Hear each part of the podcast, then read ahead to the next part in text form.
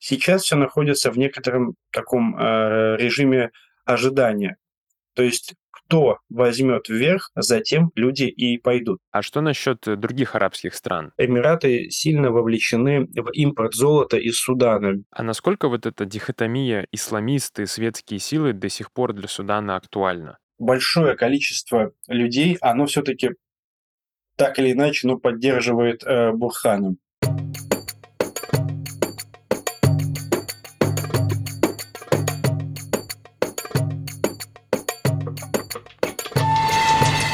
Всем привет! Это подкаст Центра Примакова «Ближневосточный экспресс» и его ведущий Артем Адрианов. В этом подкасте мы обсуждаем последние события в странах Ближнего Востока и Северной Африки и выясняем, как они могут повлиять на нас с вами. Вместе с экспертами по региону мы разбираемся в том, что происходит, объясняем, что случилось и почему это важно. Каждые две недели мы публикуем новый выпуск, в котором мы говорим о событиях в какой-либо ближневосточной стране. Сегодня мы поговорим о Судане, о военном конфликте в этой стране, его причинах и влиянии африканских и арабских стран на его развитие. И у нас в гостях Георгий Парьяс, один из авторов телеграм-канала «Над пропастью в Судане», который в последние месяцы сумел стать нашим главным источником информации о суданском конфликте. Георгий, добрый день. Добрый день, Артем.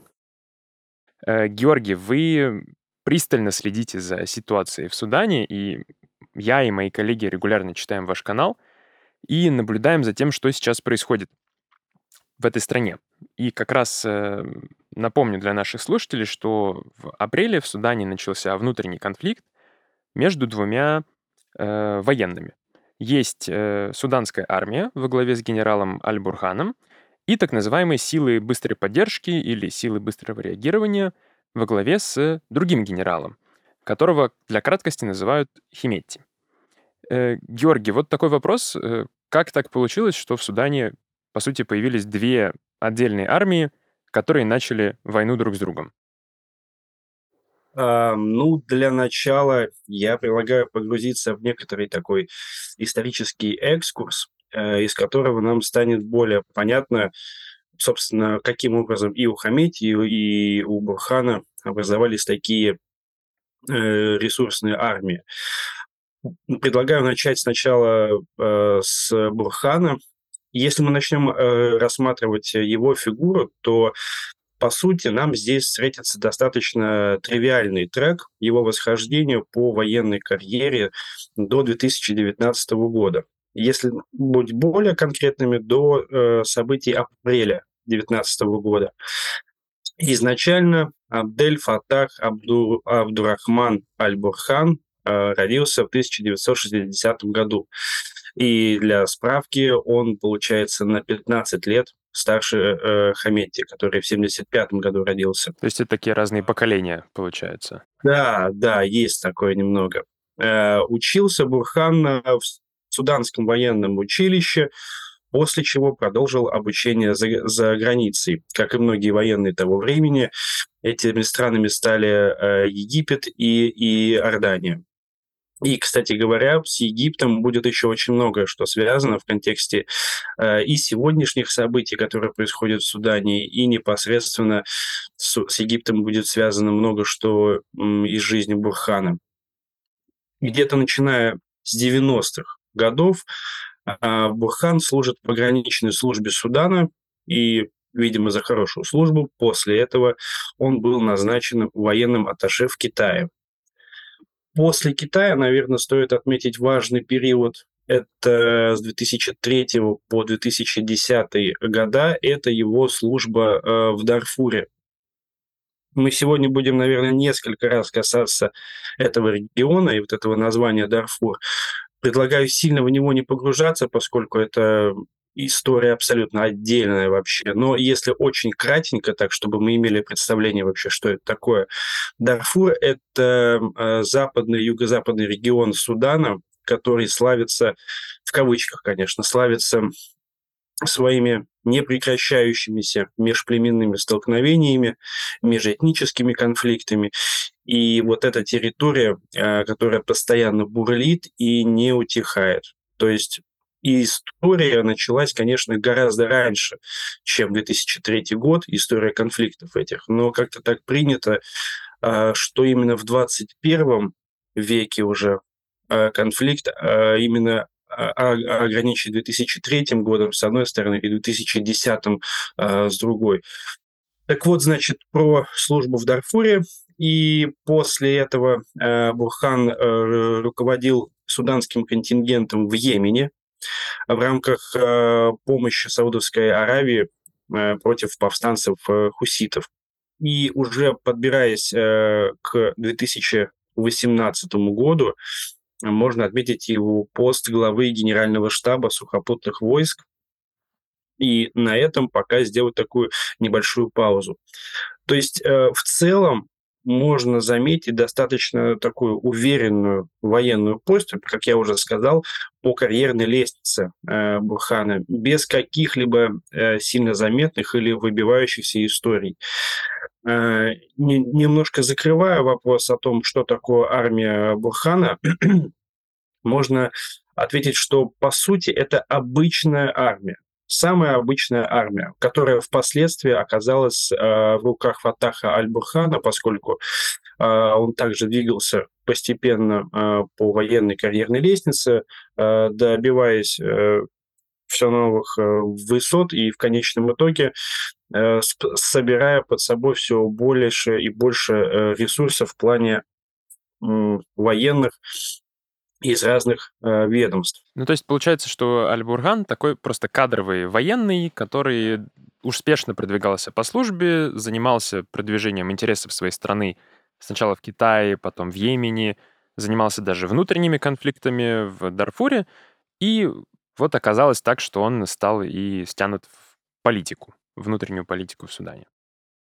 Да, но э, что касается именно внутренней политики, то есть, как я уже в самом начале сказал, э, я бы разделял Бурхан именно такой кадровый военный, да, до апреля 2019 года.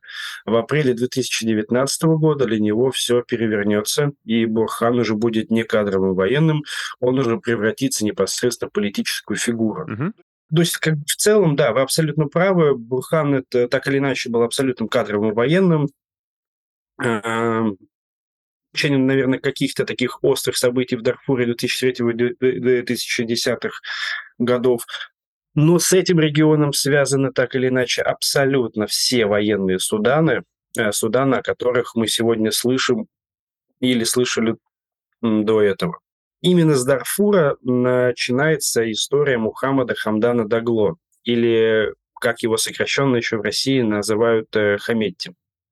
Кстати говоря, а, здесь есть место для небольшой вольности переводчиков. Э, есть Хаметти, есть Хеметти, и тоже пишется, бывает, э, немного по-разному. И, кстати говоря, вот именно с именем Хаметти у меня есть одна интересная история, если вы, Артем, позволите, некоторое лирическое отступление. Давайте повествования. Э, история моего друга-переводчика, который как-то сидя на российско-суданских переговорах, он случайно оговорился и сказал Хаметте. Но это вообще не принято было. Э, он тут же обратил внимание на то, что все остальные присутствующие суданцы как-то странно, криво на него при этом посмотрели, и от чего моему другу стало крайне неловко. И в одном из перерывов переводчик подошел э, к одному из суданцев и спросил, а что, собственно, было не так? Потому что очень сложно было не заметить ваши лица угу. И взгляды. Ему ответили, э, я вот буквально на днях у него э, э эту историю тоже э, спрашивал, э, цитирую, они ему сказали, братан, Хамидти – это его кликуха, не принято его так называть среди своих. Его так называют враги, э, немного насмешливо. Но мы его так никогда не называем. А вообще прозвище это у него с детства, поскольку в Дарфуре Хаметти – это уменьшительное, ласкательное от его имени Мухаммед. Вот такая вот небольшая история. Очень интересно. Раньше нигде такое не встречал. Да. При этом э, это только одна из двух историй, а вторую я э, как снова э, расскажу чуть попозже. А, так вот, как я уже сказал, 1975 год, он на 15 лет младше Бурхана. И э, вообще изначально ничего э, не предвещало его военной карьере, поскольку э, в юности Хамити занимался торговлей верблюдами и овцами между Суданом, Чадом, Ливией, Египтом, и порой он даже заходил в Мали. А, Наверное, можно сказать, что первые его такие вот управленческие навыки, в кавычках с автоматом на перевес, а, были опробованы именно в те годы, поскольку для охраны своих конвоев он пользовался услугами наемников. Mm-hmm. В свою очередь, вот такая вот торговля э, верблюдами и овцами, кстати говоря, это ему будут еще не раз предъявлять в его политической э, работе в будущем и военном, поскольку торговля у него заняла основное, э, все его основное время, и учиться он перестал в 15 лет, если мне не изменяет память, да, в 15 лет. Вот. Ему потом это, за это будут очень много предъявлять, мол, не, не образованный, ну, вот, школу там не закончил, никаких не было институтов и университетов, но тем не менее. А, торговля дала Хаметте очень приличный финансовый задел. И это уже, в свою очередь, э, увеличивало его силовую сторону. И именно благодаря вот увеличению в плане численности Э, наемников, которые э, работали на Хамете, э, это стало первым фактором, почему на него начало обращать внимание суданское правительство. Второй фактор – это именно то, что он был из Дарфура. Как я уже отметил, Дарфур был, э, является крайне неспокойной территорией, и суданскому правительству нужен был человек оттуда, который бы мог помочь справиться с протестными настроениями и волнениями. И тут у нас появляется Хаметти, который, а, уже имеет некоторую свою, можно сказать, армию, б, он выходец из племени Резигат, это одно из основных племен Дарфура, он понимает э, весь контекст ситуации и знает, как с этим контекстом э, можно работать и справиться с текущими проблемами. И получалось так, получилось так, что его вместе с э, ополчением планировали включить э, в отряд джанджавидов, так называемых, для подавления протестов э, в Дарфуре. И впоследствии вот эти события легли в основу становления его именно в качестве такой военной фигуры. Георгий, перебью вас. Отряд джанжавидов — это такое как племенное ополчение, которое создал тогдашний президент Судана Амар аль-Башир, как такая вот э, параллельная армии структура, которая бы занималась решением э, конфликта в Дарфуре, да, там, подавлением протестов, наведением внутреннего порядка, правильно? Да, это э, племенное ополчение было, да, все верно. А, при этом, при этом финансирование практически полностью ушло от э, государства, несмотря на, на то, что Хамити, у Хамити были деньги, он был, так сказать, на самообеспечение, деньги все равно шли от э, государства. И впоследствии это станет такой небольшой э, ноткой недовольства со стороны военных, поскольку СБР, пока что они еще не СБР, но впоследствии будут, э, СБР получали больше, чем военные. И это, как я уже сказал, да, станет э, ноткой э, недовольства со стороны военных. А в 2007 году Хаметти был уже назначен бригадным генералом. Его силы были включены в состав суданской э, разведывательной службы. И уже в 2013 году свергнутый на сегодняшний день президент Омар Аль-Башир, он эту структуру реорганизовал и назвал ее силами быстрой поддержки или силы быстрого э, реагирования. То есть, как бы то ни было, но в этом году у них юбилей. Может быть, они так решили, так сказать, отметить, условно говоря. Уж не знаю. А к 2017 году, можно даже сказать, что еще раньше, Хаметти а, обретает действительно финансовую мощь. А, можно даже добавить еще одну такую деталь, что м, Омар Аль-Башир вообще в целом, зачем это нужно было Омару Аль-Баширу, когда у него была армия, Ну, справились вот э, эти отряды джа джанжавидов и СБР в Дарфуре. В принципе, все, задача выполнена. Тем не менее, нет. Э, СБР продолжает набирать мощь, и можно задаться вопросом, а зачем это нужно было президенту? Да, это была какая-то игра в баланс сил внутренний, получается. Именно так, да. Омар Аль-Башир пытался усилить влияние СБР для того, чтобы сделать их вторым центром, то есть таким параллельным э, армии для того, чтобы избежать военного переворота которого он э, опасался. То есть он создавал себе такой некий э, демпфер безопасности. Он прекрасно знал, что такое военные перевороты, поскольку Омар Аль-Башир сам оказался у власти посредством военного переворота. Как это обычно и происходит в Судане. Да, да, к сожалению, так оно обычно это и происходит в Судане. И, кстати говоря, э, с Омаром Аль-Баширом э, есть еще одна история э, интересная. Я вот чуть выше обещал рассказать еще одну историю, которая связана с именем Хаметти, но эта история связана именно еще и с Аль-Баширом. Дело вот в чем. Есть вторая версия, почему Хаметти называют Хаметти. Она связана с бывшим президентом и гласит, что Хаметти – это от слова хамаэти, которое постоянно произносил бывший президент э, Башир. Он говорил хамаэти, хамаэти. То есть он говорил «моя защита, моя охрана».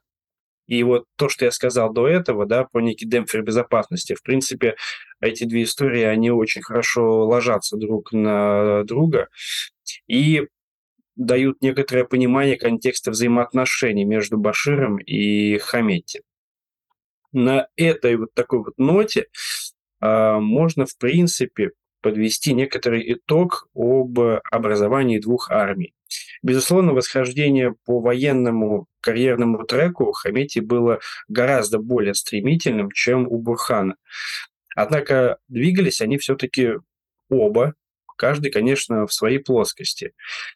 Именно поэтому а, что двигались они оба, да, как-то э, развивались. На сегодняшний день мы имеем, э, по сути, две армии. Но хотя, конечно, если э, не, немного фактологически говорить все-таки, что армия это именно вооруженные силы, а СБР это именно СБР, тем не менее э, армия насчитывает порядка 105 тысяч э, солдат, и где-то 85 тысяч в резерве. СБР насчитывает около 100 тысяч. Вот такие вот цифры по численности вооруженных сил э, каждой и, э, каждого из организований. Георгий, а получается, что вот эти две силы образовались как такие противовесы в режиме Амара аль-Башира, но затем сам режим Амара аль-Башира в 2019 году прекратил существование. Да, начались массовые протесты населения – в который затем вмешались э, сами военные, и в итоге э, Амар аль-Башир отстранили от власти, начался над ним судебный процесс, и к власти в стране пришли такие транзитные структуры, где сочеталось гражданское и военное управление. В том числе Аль-Бурхан и Химетти стали одними из лидерами вот такой военной части этого транзитного, э, или как его еще называют, э, переходного совета, который управлял страной. И затем они попытались взять власть в свои руки, да, э, совершили такой военный переворот, снова отстранили гражданских от власти в 2021 году э, и начали вдвоем управлять Суданом, если я правильно понимаю. Да, то есть у них была как бы такая симфония, как они пытались вдвоем согласовать, куда двигаться дальше Судану. В 2019 году, да, они э, у них была некоторая своя договоренность, согласно которой, да, вот вы правильно сказали, они в принципе шли параллельно. Было такое дело, безусловно, да, несмотря на то, что э, рядом с ними все больше и больше самоорганизовывались э, гражданские силы. А как затем они пришли к тому, что совершили военный переворот и вдвоем пытались договориться о том, как управлять Суданом? Так, ну здесь нам тогда, конечно же, нужно вспомнить 2019 год. 11 апреля 2019 э, года министр обороны Ахмед Ават Ибн Ауф по телевидению объявляет об отставке президента Судана. При этом он тут же объявляет о создании Переходного военного совета и трехмесячного чрезвычайного положения. Он его тоже сразу об, объявляет. А, причем, смотрите, вот еще разок, да, 11 апреля идет заявление по телевидению. В этот момент имя Бурхана еще не, э, не звучит так громко, как сегодня. Хаметти уже все знают. Я имею в виду именно в рамках Судана на тот момент, но не Бурхана. И буквально через 48 часов после 11 апреля министр обороны снова выступает по телевидению и заявляет о том, что он складывает в себя все полномочия и уступает место Фаттаху Аль-Бурхану. Теперь именно этот человек возглавляет Переходный военный совет. И как раз-таки в этот момент рождается именно политическая фигура Бурхана. То есть то, что мы с вами до этого да, обсуждали. Был кадровый военный, а теперь Бурхан – это именно политическая фигура. В свою очередь, э, Хаметти, который буквально был выращен Баширом, а, он, в свою очередь, тоже поддержал демонстрантов. И вот эта вот история Хаметти о поддержке революции, она потом в его риторике займет особое место. Даже сегодня Хаметти заявляет, что он именно тот, кто эту революцию поддержал и стал ее защитником. А, и как раз-таки вот на момент революции между Хаметти и армией происходят тайные переговоры, на которых они обсуждают планы по некоторому объединению. Ну, безусловно, по строго идеологическому, конечно, плану. А обе стороны э, действительно достигают некоторых соглашений, по которым Хаметти была предложена должность вице-президента военного совета, то есть заместителя Бурхана в обмен на гарантию не ущемлять э, интересы армии после падения э, при, э, режима президента. Собственно, так оно все и произошло. То есть, еще разок, 2019 год в отношениях между СБР и вооруженными силами Судана все ладно. Они договорились. Ну, по крайней мере, на время.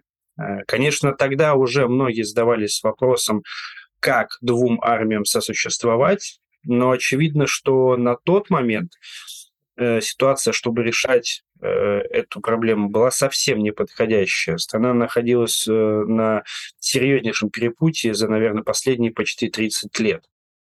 А что потом пошло не так? Почему они начали конфликтовать, и в итоге все вылилось вот в нынешний кровавый конфликт, в котором уже погибли сотни мирных жителей, да, которые к нему, ну, прямого отношения никакого не имеют.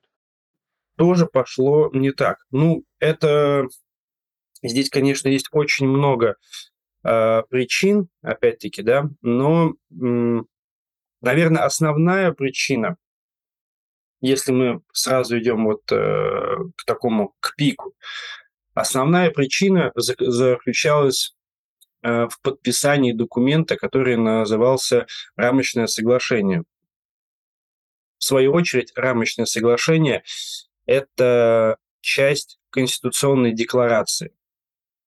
То есть какая была ситуация? А, если мы сейчас пропускаем два года, пропускаем 2021 год, когда премьер-министр Абдалла Хамдок снял с себя все полномочия под давлением э, Бурхана, страна снова оказалась э, в военных руках снова оказалась на перепутье. Тогда коллегией суданских адвокатов было, была составлена конституционная э, декларация. При том, что на самом деле очень много шло э, разговоров о том, что создателем на самом деле были не только суданские э, адвокаты и юристы, а миссия ООН в Судане ЮНИТАМС, ИГАД, африканская организация, а, и многие другие африканские и европейские западные интересанты. Соответственно, декларация вот эта вот, она э, в себе заключала основную мысль, которую на словах поддерживали и Бурхан, и Хаметти, о том, что власть по итогу должна перейти именно э, в гражданские руки. Однако если с этим все соглашались, да, опять-таки, э, на словах, то был ряд пунктов, по которому армия не могла пойти э, навстречу э, гражданским. Из-за этих пунктов они были выделены непосредственно вот, вот, вот в это рамочное соглашение. В рамочном соглашении э, есть такие пункты, как реформирование полиции и разведывательной службы, э, реформирование системы правосудия для достижения ее независимости и беспристрастности, выполнение Джубинского мирного соглашения, полное отвержение наследия режима 30 июня 1989 года, здесь я поясню, это именно об исламистах. И пятое – это решение кризиса на Востоке. Опять-таки поясню, это значит решение вопроса с племенами Беджа, которые как, как раз-таки живут на Востоке. А, но самое главное, это что под соусом Конституционной декларации рамочного соглашения а, глава Абдель Фатах Аль-Бурхан заявил, что стабильность его страны основана на создании единой национальной армии путем э, осуществления э, э, реформирования систем безопасности. СБР в, свою, э, в свое время подтвердили полную приверженность э, созданию в стране единой профессиональной национальной армии и всему, что было указано в политическом рамочном соглашении. Э, это заявлял именно Бурхкан. И это означает, что СБР должны быть полностью интегрированы в вооруженные силы Судана. Таким образом, Бурхан избавился бы от своего самого серьезного оппонента. Вот это стало тем камнем преткновения, о который э, разбились все мечты и чаяния гражданского общества в Судане на какое-то мирное решение и действительно мирный э, транзит власти от военных к гражданским. Поскольку вот это стало последней точкой, это было 5 декабря 2022 года. После этого по этим пунктам а, стороны сказали, что им нужно время, что им нужно еще что-то переподписать, что им еще нужно что-то согласовать. Но после этого не было никаких ни дополнительных согласований, было много обсуждений, конечно, но все чаще слышались тогда призывы, причем со всех сторон, призывы бойкотировать рамочное соглашение, лозунги о том, что рамочное соглашение изначально было несостоятельным, что это все зря. И, в общем-то, к сожалению, потихонечку все начало двигаться к апрелю 2023 года и уже к тем событиям, которые мы имеем на сегодняшний день. Э, ну, для наших слушателей напомню, что э, в середине апреля начались вооруженные столкновения сначала в столице Судана Хартуме и одной из э, главных военных баз Судана на севере, и постепенно эти вооруженные столкновения перекинулись на всю территорию Судана, где были расположены как части регулярной армии во главе с э, генералом Аль-Бурханом, так и части вот, э, сил быстрого реагирования СБР во главе с Химетти. Они начали вооруженное противостояние друг с другом, их э, очень много раз пытались друг с другом помирить, потому что ни арабским, ни африканским странам не нужен новый очаг нестабильности посреди Африки, тем более, что Судан довольно э, населенная страна, и там еще один поток беженцев никому, собственно, не нужен. Э, Георгий, а вот вопрос, э, какие страны играли наибольшую роль в попытках примирить Аль-Бургана и Химетти, и почему это до сих пор не удалось? С вашего позволения, Артем, я бы тогда начал не со стран, которые пытались примирить, а со стран, которые, в принципе, принимали какое-либо участие э, и были интересантами в этом конфликте. Давайте, да, это как раз тоже очень важно. Э, смотрите, в нашем случае игроков, и интересантов, а также тех, кто не устраивает одну или другую сторону, я имею в виду СБР или вооруженные силы, их э, достаточно большое количество. В первом приближении это не только уже э, известный всем Египет, КСА и ОАЭ, но это еще и Кения, это Эфиопия и это Южный Судан. Э, я бы так вот их немножко э, объединил в некоторые части, и вот об этом бы хотел как раз-таки тоже поделиться. Допустим, Кения для начала и Эфиопия. Такая очень интересная тема, которая в последние дни а, а, обсуждается все сильнее. А, участие Уильяма Рута и Аби Ахмеда, лидеров Кении и Эфиопии, соответственно, вызывает просто бурю негодования со стороны вооруженных сил Судана. По заявлениям Бурхана и его заместителя Малика Агара, Кения, например, является страной абсолютно не нейтральной по отношению к суданскому конфликту. То же самое говорил и МИД Судана, хотя он, в свою очередь, э, достаточно так невнятно формулировал причины своих претензий. Э, ну, все задаются вопросом, собственно, опять-таки, а почему? Что такого, с кем связана Кения, э, когда она успела перейти дорогу к Бурхану, Малику Агару, МИДу суданскому, что все так на нее ополчились. Э, есть несколько мнений, есть версий несколько.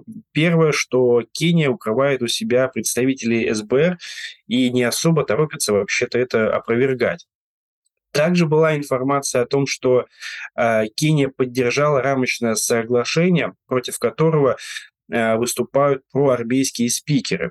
Если мы чуть более э, чуть более конкретно посмотрим на рамочное соглашение, оно э, сплошь было исписано тем, э, что так было важно Бурхану как исламисту, как наследнику э, вот всего вот этого исламского режима, поскольку как раз-таки отказ от всех, э, как это правильно сказать, поскольку отказ от э, режима 89 года предполагал как раз-таки отказ от э, исламской диктатуры.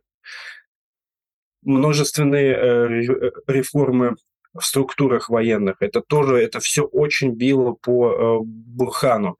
И как раз-таки Кения, поддержавшая э, рамочное соглашение, сыграла против армии, сыграла против э, Бурхана. Есть и более серьезные опасения для военных, например, призывы к созыву саммита а, Восточноафриканского э, саммита Восточноафриканских э, резервных сил для рассмотрения возможностей развертывания сил для защиты гражданского населения и обеспечения безопасности гуманитарных коридоров. Это очень важная сейчас проблема, которую в Хартуме каждый, наверное, пытается решить. То есть Эфиопия и Кения рассматривают возможность такой гуманитарной интервенции в Судан. Да, но здесь главное слово интервенции. А гуманитарные, считают военные, это лишь предлог. Они также, э, Рута и Яви также призывали к созданию в регионе бесполетной зоны и запрету на применение и использование в Судане тяжелого вооружения. А тяжелое вооружение – это в основном то, чем пользуются вооруженные силы Судана, поскольку, опять-таки, между СБР и армией есть множество, конечно же, отличий. Одно из них – это то, чем эти армии сражаются. Тяжелое вооружение – это история э, именно армии, не СБР. Вот поэтому Кения и Эфиопия не очень-то э, можно так сказать, нравятся как посредники в переговорах военным, и вызывают вот такую вот у них изжогу. Далее еще стоит отметить про э, регион э, Эль-Фашика. То есть э, это из-за этого региона очень непростые отношения между непосредственно Бурханом и Аби Ахмедом. Это, то есть, опять-таки, множество моментов, которые здесь стоит учитывать. Дальше у нас, наверное, сто, стоит, наверное, сказать про Египет. Э, вообще в целом не исключено, что а, Египет прибегнет к более явной поддержке суданской армии, если посчитает, что центральная власть в Судане начинает терять контроль и уже скоро рухнет, э, что, безусловно, представляет угрозу египетским интересам. А, продолжение боевых действий, с другой стороны, а, ослабляет и без того шаткую позицию Каира Например, в кризисе плотины Возрождения, Аннахда, которая стоит на границе Эфиопии и Судана. Тоже отдельная тема, крайне важная, касающаяся Судана, Египта и Эфиопии. Но в целом про Египет можно сказать только одно, что это точный э, союзник Бурхана, э, и об этом, я думаю, ну, с этим можно, конечно, поспорить, но достаточно будет сложно, поскольку кто только не писал в самом начале суданского конфликта о том, что э, египетские пилоты сражались на стороне Бурхана и бомбили места предполагаемых, э, предполагаемой дислокации СБР в Хартуме. То есть э, об этом писал и весь арабский мир, и об этом писал Wall Street Journal. Ну, в общем-то, тут мало что можно добавить. Египет это действительно э, соратник и э, друг Бурхана. Георгий, а вот хотел еще спросить, в самом начале суданского конфликта э, была такая ситуация, когда э, СБР захватили авиабазу Мироя да. на севере Судана, где находились египетские военные. Да, сначала э, СБР говорил, что они предотвратили вот египетское вмешательство в военный конфликт в Судане, Потом э, появилась информация о том, что это были просто плановые совместные учения между суданской и египетской армией. Были ли у египтян какие-то планы изначально вот поддержать э, Аль-Бургана? Может быть, он с ними даже координировал свои действия с самого начала? Честно говоря, мне мало верится в то, что это были какие-то учения плановые. Ну, мало верится. Э, дело в том, что после этого были еще, был еще задержан э, отряд спецназовцев э, египетских, буквально тоже в первые дни, там, в первые часы. Слишком, слишком тесная связь между Бурханом и Ассиси.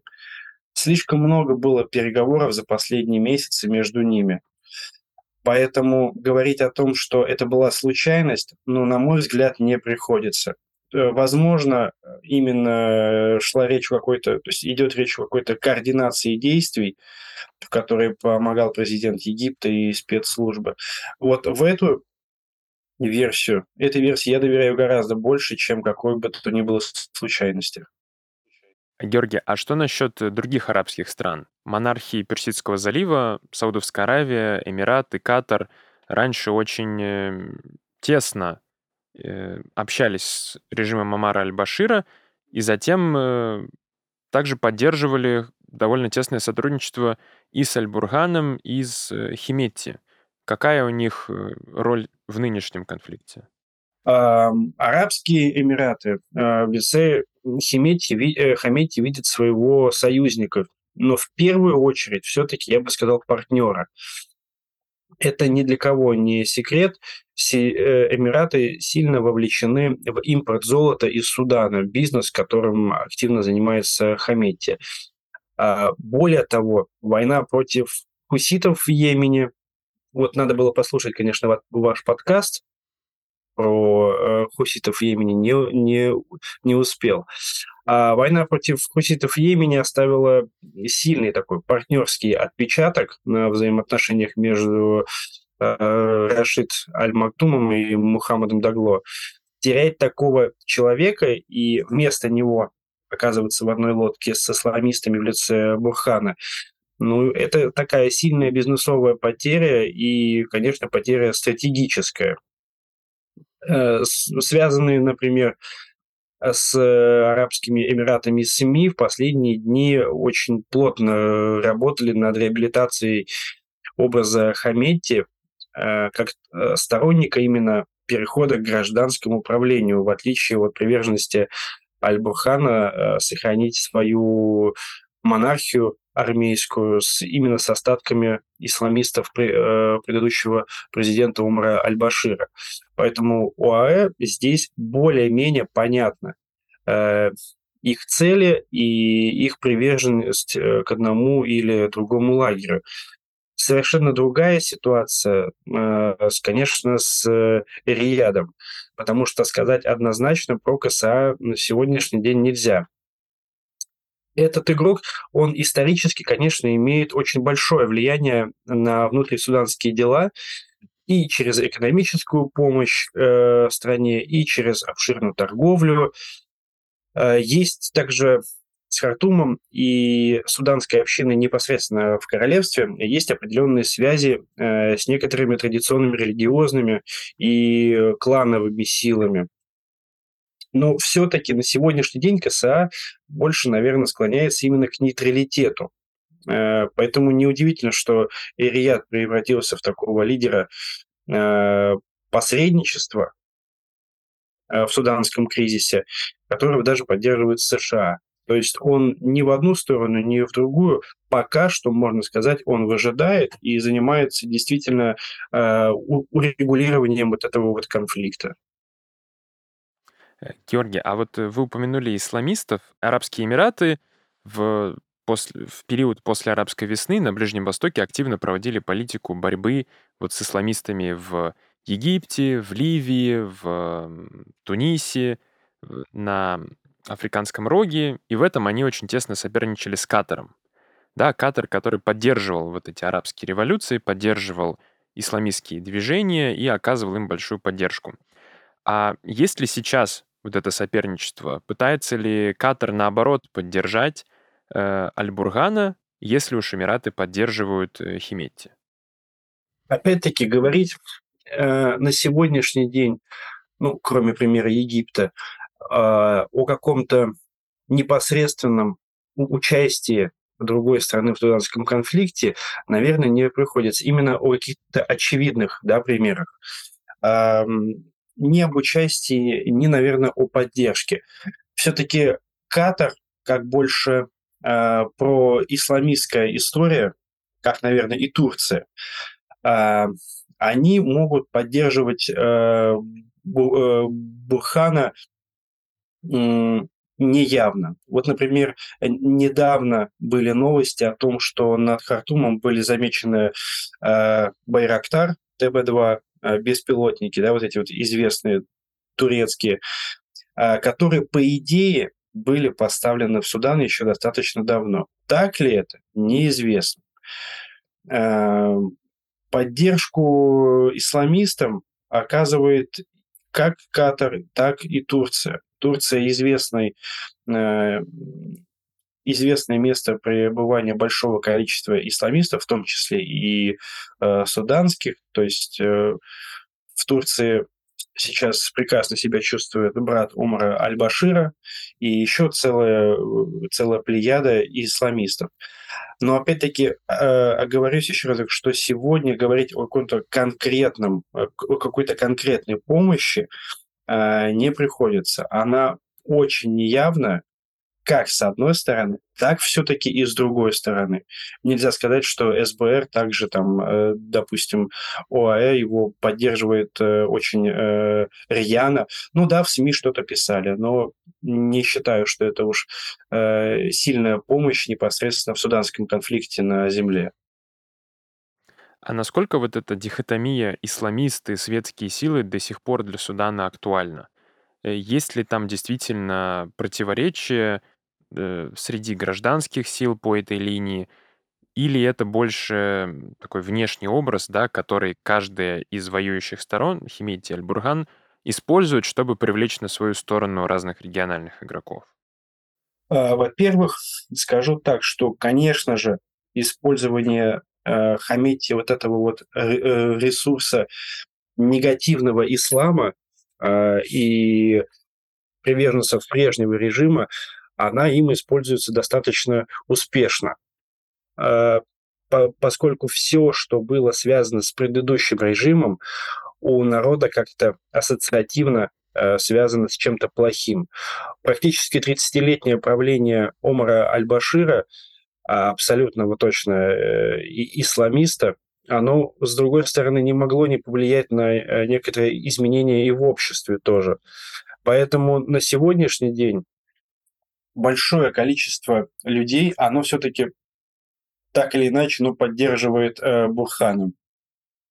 С другой стороны, Хамити продолжает говорить о том, что он защитник революции, и он противник всего старого, и он борется против э, тизанов, то есть это тех, э, тех представителей исламизма, тех представителей старого режима, которые все еще находятся у власти. Многие говорят о том, что Бурхан сам по себе лишь марионетка в руках э, исламистов, все еще где-то дремлющей партии Национальный конгресс.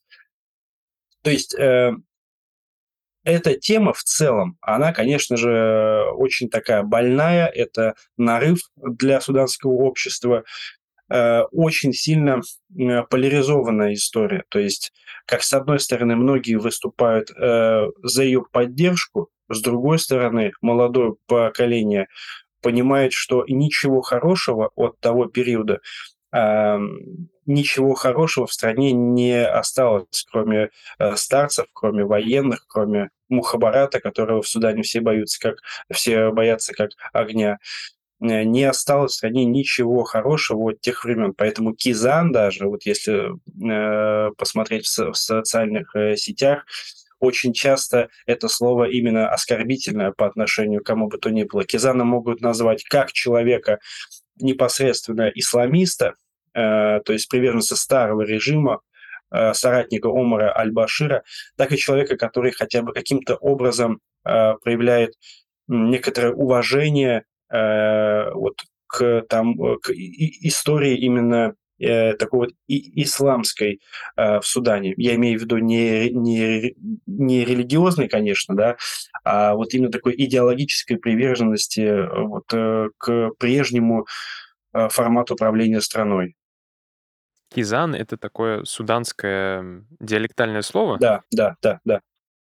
Э, Георгий, а давайте теперь э, переместимся чуть-чуть за пределы региона, э, поговорим о том, как Россия связана с Суданом. У России там никак, не было каких-то там прямо тесных связей, да, там работало несколько ну, да. российских компаний в добыче полезных ископаемых, но главным проектом и самым наверное, важный в публичной сфере был проект э, открытия российской военно-морской базы на побережье Судана в Красном море. Э, переговоры об этой базе шли еще с режимом Амара аль-Башира. Э, затем они продолжились уже с генералом Аль-Бурганом, и буквально за несколько месяцев до начала конфликта в Судане, в феврале 23 года в Судан приезжал министр иностранных дел Сергей Лавров, который обсуждал вновь тему э, военно-морской базы с генералом Аль-Бурханом. Он ему тогда сказал, что пока что как бы мы продолжаем над этим работать, но нужно сначала созвать парламент, который ратифицирует соглашение, и только потом можно будет о чем-то действительно предметно говорить. Э, и вот в этой связи у меня такой вопрос. Э, Россия в суданской схватке пытается выступить посредником или поддерживает Аль-Бурхана. Какая у нас сейчас э, политика в отношении суданского конфликта? Ну, а изначально хотелось бы, да, конечно подтвердить ваши слова о том, что, наверное, первое, что приходит на ум а, при вопросе об интересах России в Судане, это, конечно же, строительство базы материально-технического обеспечения в Красном море. А, но перспективы, конечно, это, безусловно, ценной точки выхода в Советский канал сегодня, к сожалению, крайне туманно. А, нельзя, конечно, сказать, что эта вся сделка сорвалась непосредственно из-за суданского конфликта, ну вот, поскольку э, вот эти вот туманные перспективы по ратификации договора, они начались еще задолго до сегодняшних событий. И вы правильно сказали, что э, суданская сторона заявила, что нам еще нужно подписать, переподписать, там еще нужно обсудить. Мне в этом контексте очень вспоминается вот это вот э, словосочетание суданское «букра иншалла», типа «дай бог завтра».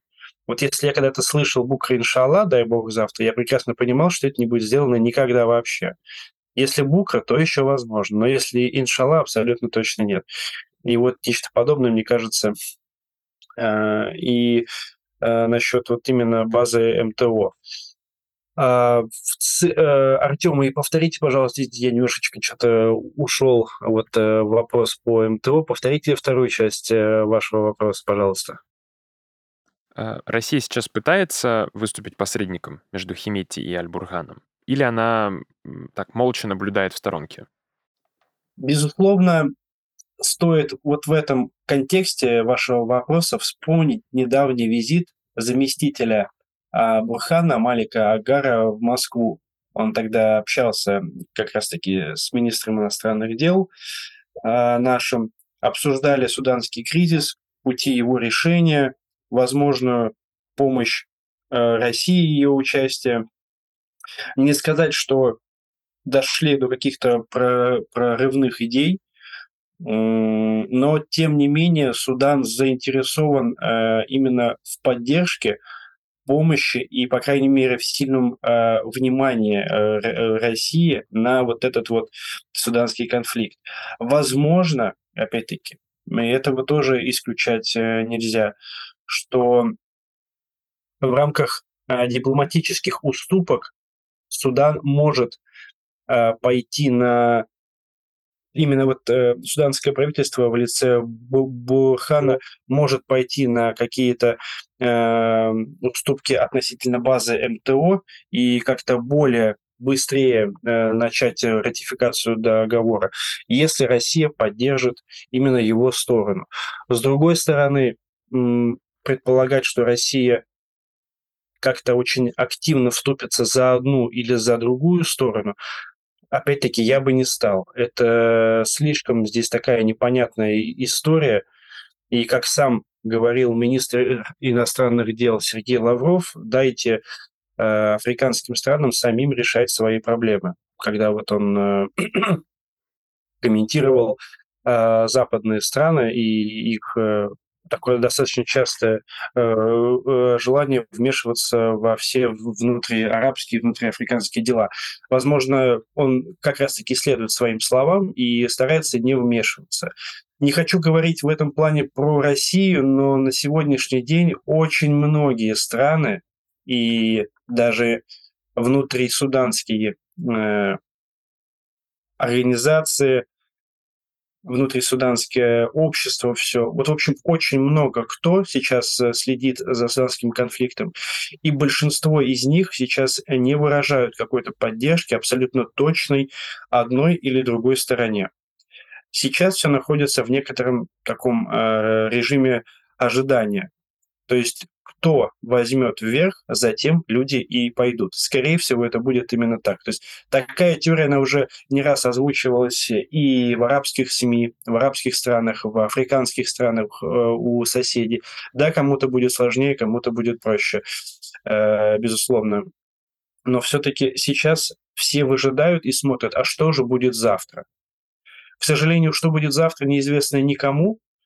И на сегодняшний день э, вот этот кризис суданский, он превратился в такой затяжной кризис уже. Э, поэтому посмотрим, что, конечно, из него выйдет. Хочется надеяться, что ничего, по крайней мере, плохого. Георгий, и последний вопрос. Э, мы уже поговорили о перспективах э, суданского кризиса, которые, конечно, не радужные. Но я вот хотел спросить такой...